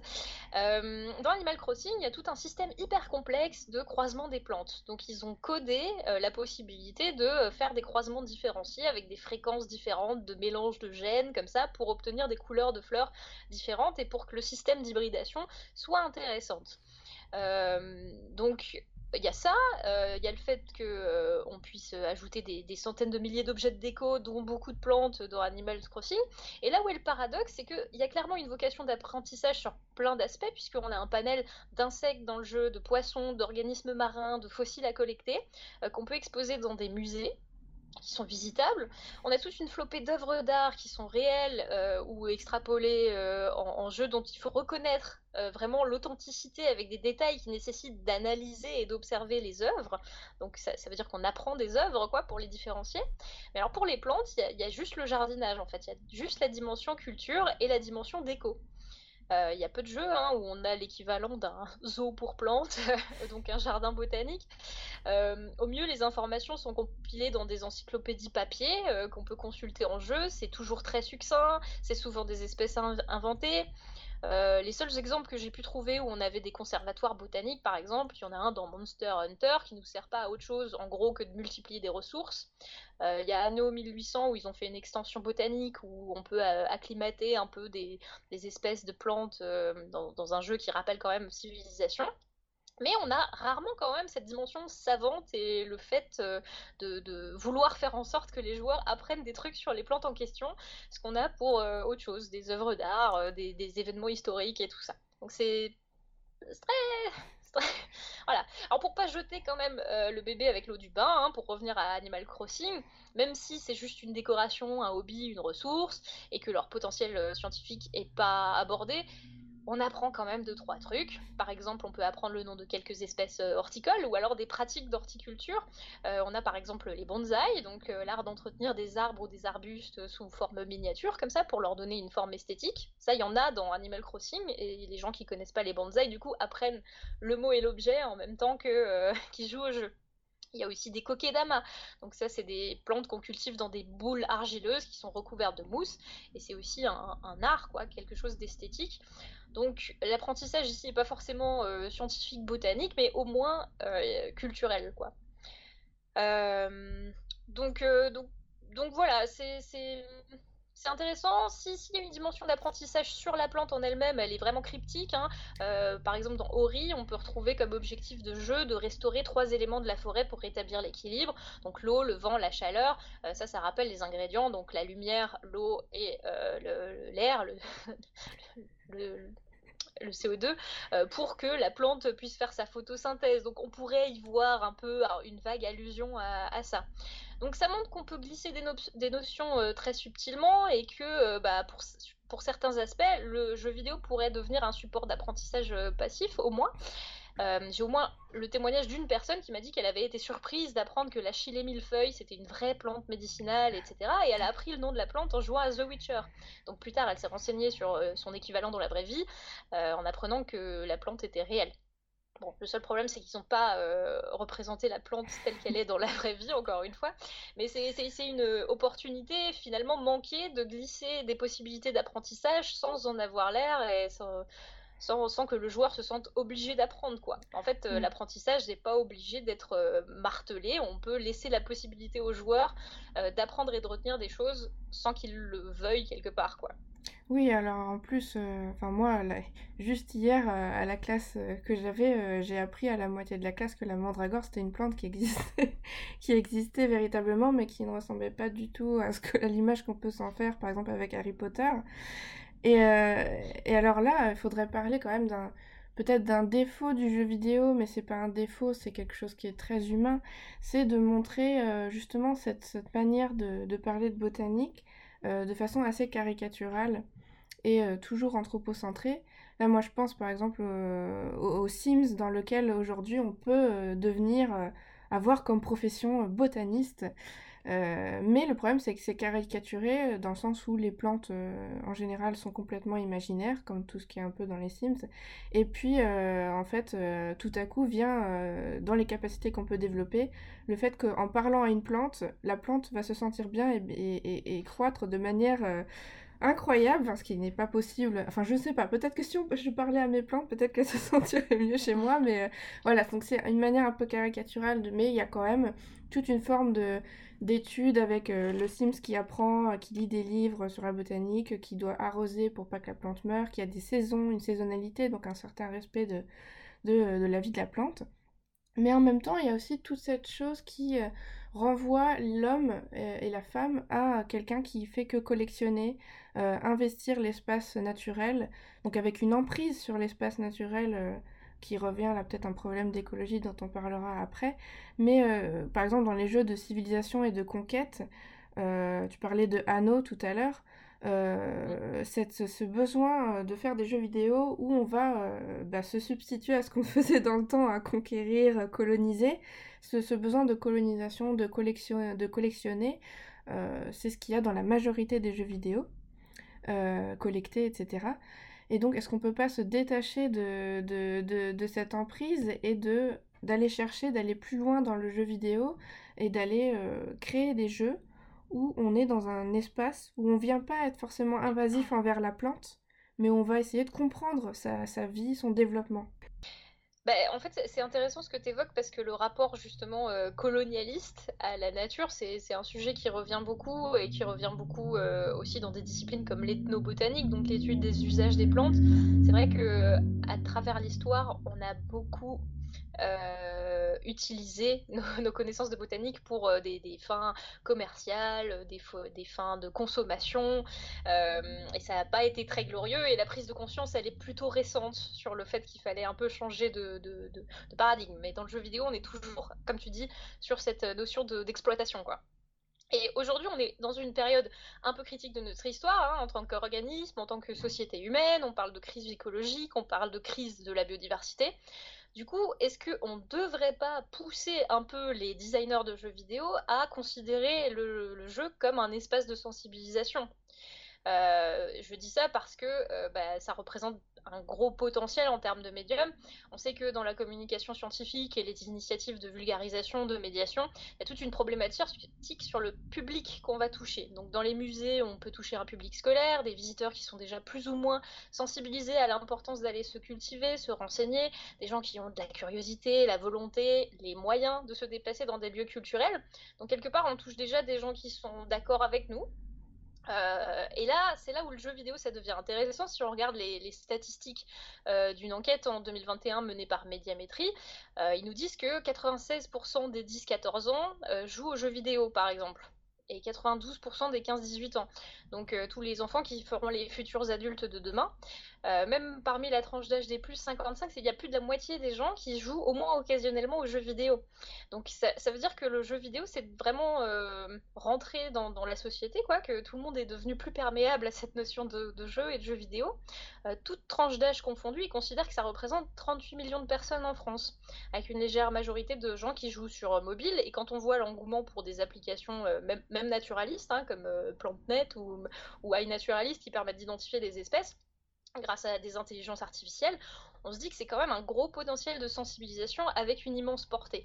Euh, d'ailleurs, en ce moment, il y a euh, récemment des Game Labs qui ont ouvert leurs portes. On a vu avec l'exemple de David Loapre, qui est physicien et vulgarisateur scientifique.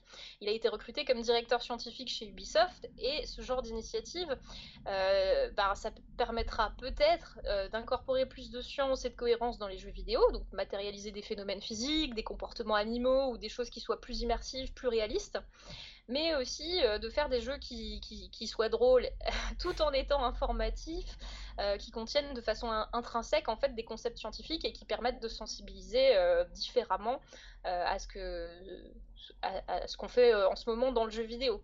Donc ça pour moi, ces choses qui sont en train de se faire et qui sont en train de se créer, c'est un peu le, commencement d'une nouvelle façon d'appréhender le jeu vidéo. Et pour moi, le jeu vidéo, c'est un, médium intéressant euh, pour transmettre des choses euh, particulières, spécifiques, à condition de le faire correctement pour que euh, ça reste un jeu et que ça ne devienne pas juste un cours différemment. quoi. si, si Enfin voilà, de plus en plus, le le jeu en lui-même devient un support euh, d'enseignement. On voit des initiatives comme euh, bah, Minecraft qui a tout un volet éducatif ou des choses comme ça. Mm. Alors est-ce que c'est bien ou mal euh, Est-ce que le fait de faire passer plus de temps encore devant les écrans aux enfants à l'école, c'est bien ou pas? Mais le but, c'est quand même d'amener les publics à s'intéresser à quelque chose et donc, euh, bah, là, la fin justifie les moyens. Hein, euh, j'ai envie de dire, est-ce que le, jeu vidéo, on ne devrait pas, euh, éthiquement, mettre plus de choses pour sensibiliser, enseigner, apprendre Voilà, question ouverte. Hein, oui, mais en plus, on voit quand même que ça commence à fonctionner. parce que tu parlais d'Ubisoft. Il y a des jeux, par exemple, comme Assassin's Creed, où on sent le retournement. Au départ, on était quand même un peu sur un jeu vraiment euh, basé sur un imaginaire, euh, quelque chose de assez fantasy. Et aujourd'hui, il rentre dans des contextes historiques qui sont véritablement poussés au moindre détail à une, vraie recherche de sourcée, de, véracité, de, une vraie documentation, avec, comme tu le dis, l'emploi d'experts, de, notamment des historiens alors pas toujours très bien écouté, hein, mais euh, quand même, euh, on voit la différence et on sent que euh, ce jeu, ce type de jeu, ça captive une audience. Alors peut-être pas les plus jeunes, donc c'est peut-être aussi vers les plus jeunes qu'il faudrait changer, enfin apporter de nouveaux jeux. Et puis après, on se dit aussi, est-ce que, comme tu dis, est-ce que si on rentre trop dans l'éducatif et qu'on fait trop de jeux sérieux, est-ce que ça devient plus du jeu vidéo et il y aura plus de plaisir?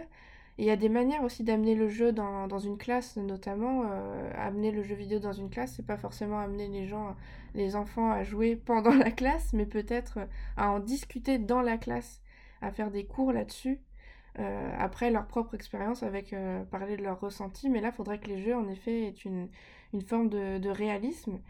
Et aujourd'hui, on peut se poser la question de ce que tu vas nous parler, hein, d'une niche de jeux écologiques qui serait un, alors peut-être que, certains verraient ce, type de jeu comme des jeux moralisateurs, euh, euh, mais ça pose la question de tout ce qui s'est passé dans le jeu vidéo euh, depuis que le jeu vidéo existe, et ça remet en question cet aspect anthropocentré, cet aspect d'exploitation comme tu disais.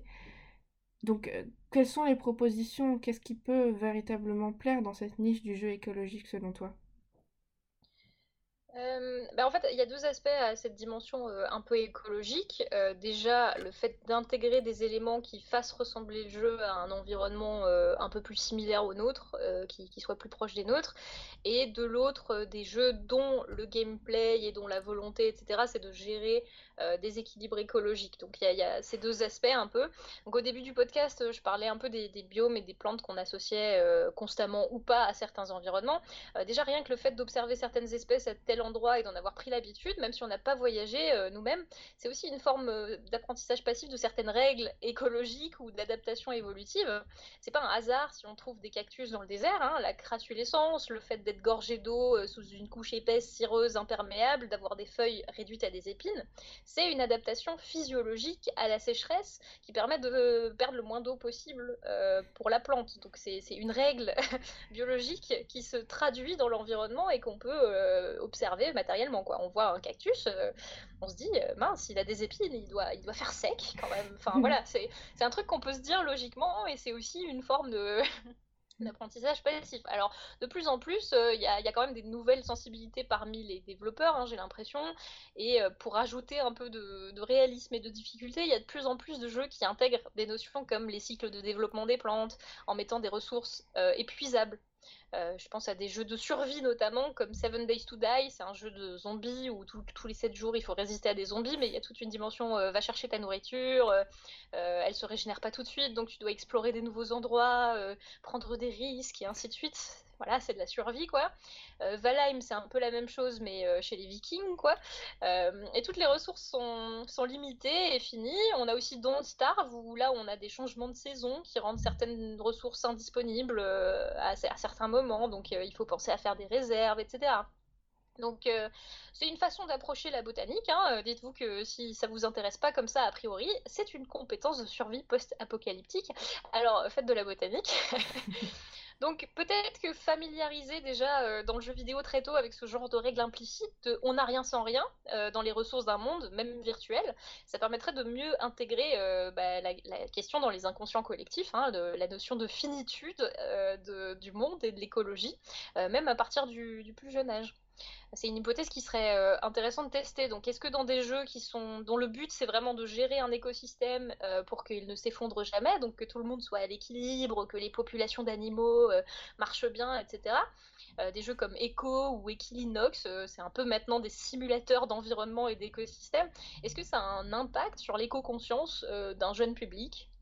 Euh, et sur la notion de tous ces enjeux-là. C'est une, vraie question, quoi. Il euh, y, y a d'autres types de jeux qui abordent le problème d'après moi, d'une façon un peu différente. C'est les jeux comme Pokémon Go ou Pikmin, euh, Pikmin euh, euh, World, je sais pas, je sais plus comment il s'appelle, Pikmin Bloom, qui nous propose de marcher partout le plus possible. le premier, c'est pour remplir un Pokédex et faire de la collectionnite de plantes. Certains Pokémon de type plante ou de type eau se trouveront que dans des endroits particuliers, etc. Le deuxième, c'est dans l'objectif d'avoir une armée de Pikmin pour planter le maximum de fleurs et refleurir le monde virtuellement. Donc c'est un peu, un peu poétique. Et donc ça, c'est une expérience vidéoludique qui, qui, aborde le problème autrement, c'est-à-dire que ça nous fait sortir et ça nous fait aller dans des endroits qu'on n'aurait pas vus si on était resté dans notre, dans notre euh, canapé euh, ou mm. sur notre PlayStation. Donc, dans une certaine mesure, ça nous fait sortir du jeu assis et contraint et, euh, et un peu mettre le nez dehors, ce qui est une autre façon de sensibiliser peut-être. Et là mm. aussi, il y aurait moyen, je pense, d'aller plus loin. Euh, pourquoi est-ce qu'on ferait pas euh, plus de chasse aux plantes? Euh, Pourquoi est-ce qu'on n'utiliserait pas des, vrais prétextes et qu'on mettrait pas des vraies plantes dans ce genre de jeu? Voilà, ça c'est la question, quoi. Oui, et puis alors moi, il y a un jeu qui, à mon sens, a été plutôt réussi à son époque, mais qui a, je pense, échoué au niveau du public. C'était un jeu qui s'appelait Sport et qui, qui était en fait l'incarnation, enfin, on incarnait une bactérie euh, au tout début de la vie et on devait évoluer. Donc c'était un jeu qui avait un aspect scientifique euh, qui nous confrontait à la notion d'évolution et euh, voilà de, de, de, l'organique, du biologique dans, dans son plus pur appareil quoi. Vraiment c'est un jeu notamment au début assez scientifique de ce point de vue-là et assez cruel parce qu'on voyait que justement bon une créature, enfin un animal ou ou au départ même une plante, hein, ça peut, ça a un besoin de survivre. donc de conquérir un espace, de se nourrir, de tuer d'autres espèces pour se nourrir. Enfin, c'est tout un tas de choses qu'on qu'on doit intégrer pour comprendre que la nature est ainsi faite. Et je trouvais que c'était très bien fait parce qu'au final, on se retrouvait avec des créatures parfois plutôt pacifiques, avec à la place d'une bouche des yeux, et d'autres avec à la place des yeux deux bouches. Bon, donc c'était hyper diversifié. On comprenait comment la nature était faite dans sa, voilà, dans, dans, sa, dans sa cruauté en général. Et ça permettait de voir que euh, on peut impliquer le joueur dans cette réalité euh, naturelle du monde, même si euh, c'était fait de façon très ludique, donc intéressante. Et je pense que oui, la nature pourrait être investie de cette manière dans, dans, les jeux vidéo. Et donc là, tu vas nous parler de la gamification bah, de la nature. Ouais, si, si je peux faire le, parallèle, en fait, l'autre extrémité, et c'est marrant parce que euh, du coup, y a, on voit qu'il y a vraiment deux trucs à rabouter ensemble là. Euh, certaines applications, comme je disais, plutôt euh, dites naturalistes, qui à la base ont plutôt un but, une vocation scientifique, c'est-à-dire collecter des, des, observations de vrais animaux, de vraies plantes, etc., commencent à gamifier leurs outils. C'est-à-dire que plutôt que d'aller juste faire des, des observations comme ça pour la beauté du geste, parce que qu'on ne sait pas quelle est cette euh, espèce et puis on l'envoie, voilà. Euh, il y a des challenges de nombre d'observations, de nombre d'insectes observés, de nombre de fleurs observées. Donc ça c'est euh, l'application Seek qui commence à faire ça, Seek pour trouver en anglais. et donc, bah, d'un côté, il y a des outils scientifiques qui essayent de réintroduire du fun pour que les gens commencent à utiliser leurs applications dans un but scientifique. Et de l'autre côté, il y a euh, des jeux qui pourraient euh, véhiculer un message plus scientifique et qui le font pas encore forcément trop. Donc il y a peut-être quelque chose à mailler à un moment et quelque chose à joindre euh, entre ces deux extrémités pour que la boucle soit bouclée et que finalement une expérience vidéoludique ça puisse être aussi utile. pourquoi pas. À la recherche, à l'environnement, à la sensibilisation, à l'éducation. Je Je mm. dis pas que c'est nécessaire parce que c'est du divertissement avant tout, mais est-ce que rajouter la possibilité d'être instructif en plus d'être divertissant, ce serait pas quelque chose d'intéressant à exploiter dans les développements de jeux vidéo? Oui, parce que quand on voit le nombre de téléchargements, enfin de, de mon, dans mon entourage, le nombre de téléchargements de l'application pour reconnaître les végétaux dans la nature, et les oiseaux aussi, hein, c'est quelque chose qui, qui marche, donc c'est vrai qu'on pourrait ajouter une petite phase ludique pour que ça soit encore plus téléchargé. Mais il y a aussi un autre verre à, ce, à, ce, à cette niche euh, écologique, euh, cette niche du retour vers la nature, c'est euh, le jeu green, greenwashing dont tu vas nous parler. Hein. c'est un peu l'aspect, le pendant commercial et capitaliste hein, du jeu vidéo. Oui, alors bah là, il y a, plusieurs exemples qui sont pas des gros jeux, mais en fait, il y a des associations ou des entreprises qui proposaient à un moment, et qui proposent toujours, hein, mais de. Enfin, qui, proposent aux joueurs de plus il investit de temps de jeu dans n'importe quoi, hein, même des jeux comme Candy Crush qui n'ont rien à voir avec, avec l'environnement ou quoi que ce soit, plus vous jouez, plus ils vont planter des arbres ou, euh, ou reverser de l'argent à des associations qui vont planter des arbres. Donc en fait, il y a eu euh, aussi un espèce de greenwashing pour, euh, pour, ces industries du, jeu vidéo téléphone. Là, et j'ai pas encore fait de recherche sur les chiffres exacts, mais on peut légitimement s'interroger sur les ratios. Hein. Est-ce que le temps numérique qu'on passe en ligne sur des machines et des serveurs qui consomment de l'énergie, ça, ça, compense vraiment avec l'arbre qu'on va planter peut-être être euh, qui va absorber du carbone dans 50 ans quand il sera assez grand euh, euh, et qu'on va planter. Enfin voilà, tout ça, c'est euh, des, questions qu'on peut se poser si une entreprise vient vous voir en disant bah oui, euh, jouez à ce jeu vidéo, euh, on plantera des arbres.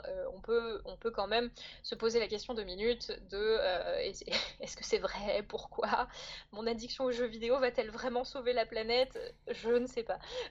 oui, là, on n'est plus du tout dans l'aspect éducatif et on est dans la construction même et la technique de, de création d'un jeu aussi parce que aujourd'hui beaucoup de jeux fonctionnent sur serveur avec une connexion par internet obligatoire, ce qui est vraiment euh, très embêtant, moi je trouve. Et euh, ça peut poser la question, oui, de, changer aussi de nouveau euh, de, techniques et de, paradigme du jeu vidéo en ligne et de, revenir à quelque chose de peut-être plus originel et plus simple qui irait de pair avec les scénarios qu'on inventerait, le scénario qu'on inventerait dans les, nouveaux jeux vidéo. Mais tout ça, ce sont des réflexions qui, qui sont nouvelles vraiment. On le sent que c'est il y a que quelques années qu'on commence à en parler. Et je trouve que le jeu vidéo bouge énormément, évolue très rapidement et qu'on on finit parfois par s'y perdre mais qu'il y a peut-être un espoir pour les botanistes. Enfin, je sais pas ce que tu en penses. Est-ce que tu peux en conclure? Ben alors, déjà, je conclurai en reprenant un, peu les, points. Donc là, de ce que j'ai vu pour l'instant du, jeu vidéo et du rapport aux plantes dans les jeux vidéo, c'est que d'une part, elles remplissent un certain nombre de fonctions qui font aussi écho à leurs fonctions dans la vraie vie et nos rapports euh, qu'on a avec elles. Euh, elles sont l'opportunité de rajouter euh, du gameplay et des mécaniques, mais aussi des informations. Et elles sont le reflet direct, dans une certaine mesure, de la culture des développeurs et, et donc une source potentielle d'apprentissage direct ou indirect du monde végétal à euh, à creuser et à améliorer. Donc euh, le, message que j'aimerais euh, passer avec, tout ça, c'est que même si ce n'est que dans les jeux vidéo, franchement, je vous encourage fortement à regarder autour de vous pour chercher les plantes et observer quels soins a été apporté au décor végétal. Au minimum, vous vous laisserez émerveiller et on ne sait jamais, vous pourriez peut-être apprendre quelque chose par inadvertance, que ce soit au niveau de la plante en elle-même ou au niveau de la symbolique et de la lecture du jeu auquel vous êtes en train de jouer. Euh, là, euh, récemment, on constate que la plupart des jeux qui portent des noms littéraux comme The Botanist ne, parlent pas en réalité des plantes elles-mêmes, ni même de botanique. Hein. Euh, il y en a un où on incarne un homme champignon dans un monde de champignons, et puis il y en a un autre où on va vendre des plantes. Donc encore une fois, le, rapport il est simplement au, jardinage et à l'horticulture plutôt que à l'étude des plantes. Tous ces jeux nous privent totalement du, rapport aux espèces, du rapport à la biologie de ces organismes, euh, qu'on considère un peu encore comme du non-vivant, inerte et indigne d'intérêt particulier, alors que les plantes sont à la base de toutes les chaînes alimentaires, que c'est notre source d'oxygène, qu'on en dépend pour respirer, qu'on les utilise dans tous les aspects de la vie, du pétrole qu'on consomme, hein, qui provient aussi de la dégradation des plantes du carbonifère, euh, aux tomates de notre supermarché, des médicaments qu'on consomme, à nos matériaux textiles ou de construction. Pour nous, les plantes sont la vie.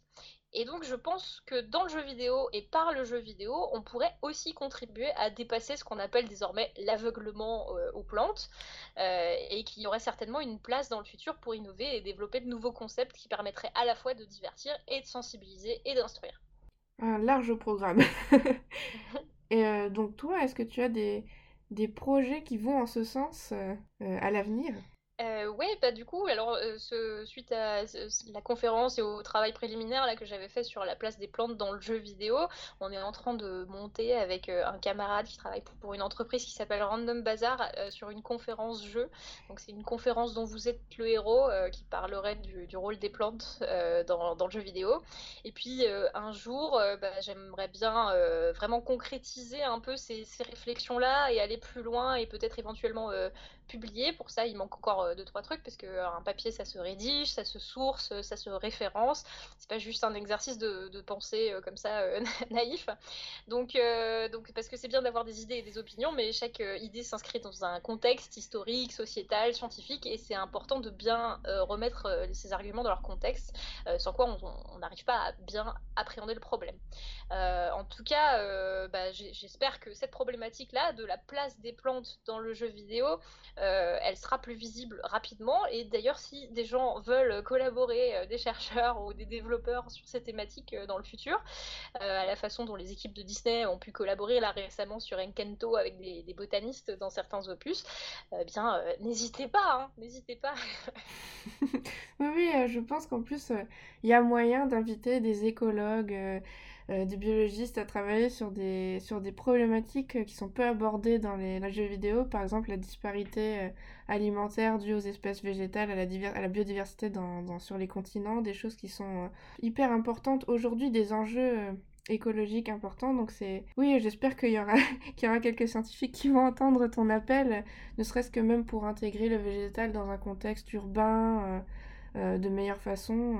Euh, peut-être même imaginer un futur euh, meilleur dans les jeux vidéo, ça serait, ça serait top. En tout cas, ben, merci pour... je sais pas si tu vas ajouter quelque chose de plus. Bah non, c'est bon, j'ai bien parlé.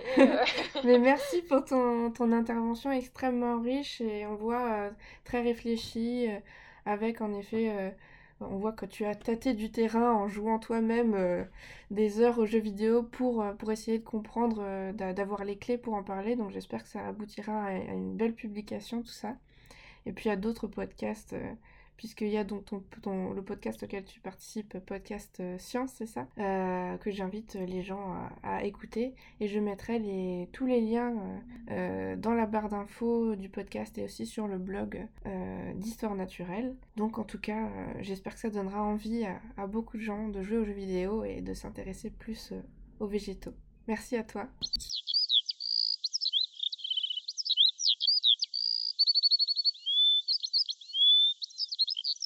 Merci d'avoir écouté cet épisode du podcast Histoire naturelle.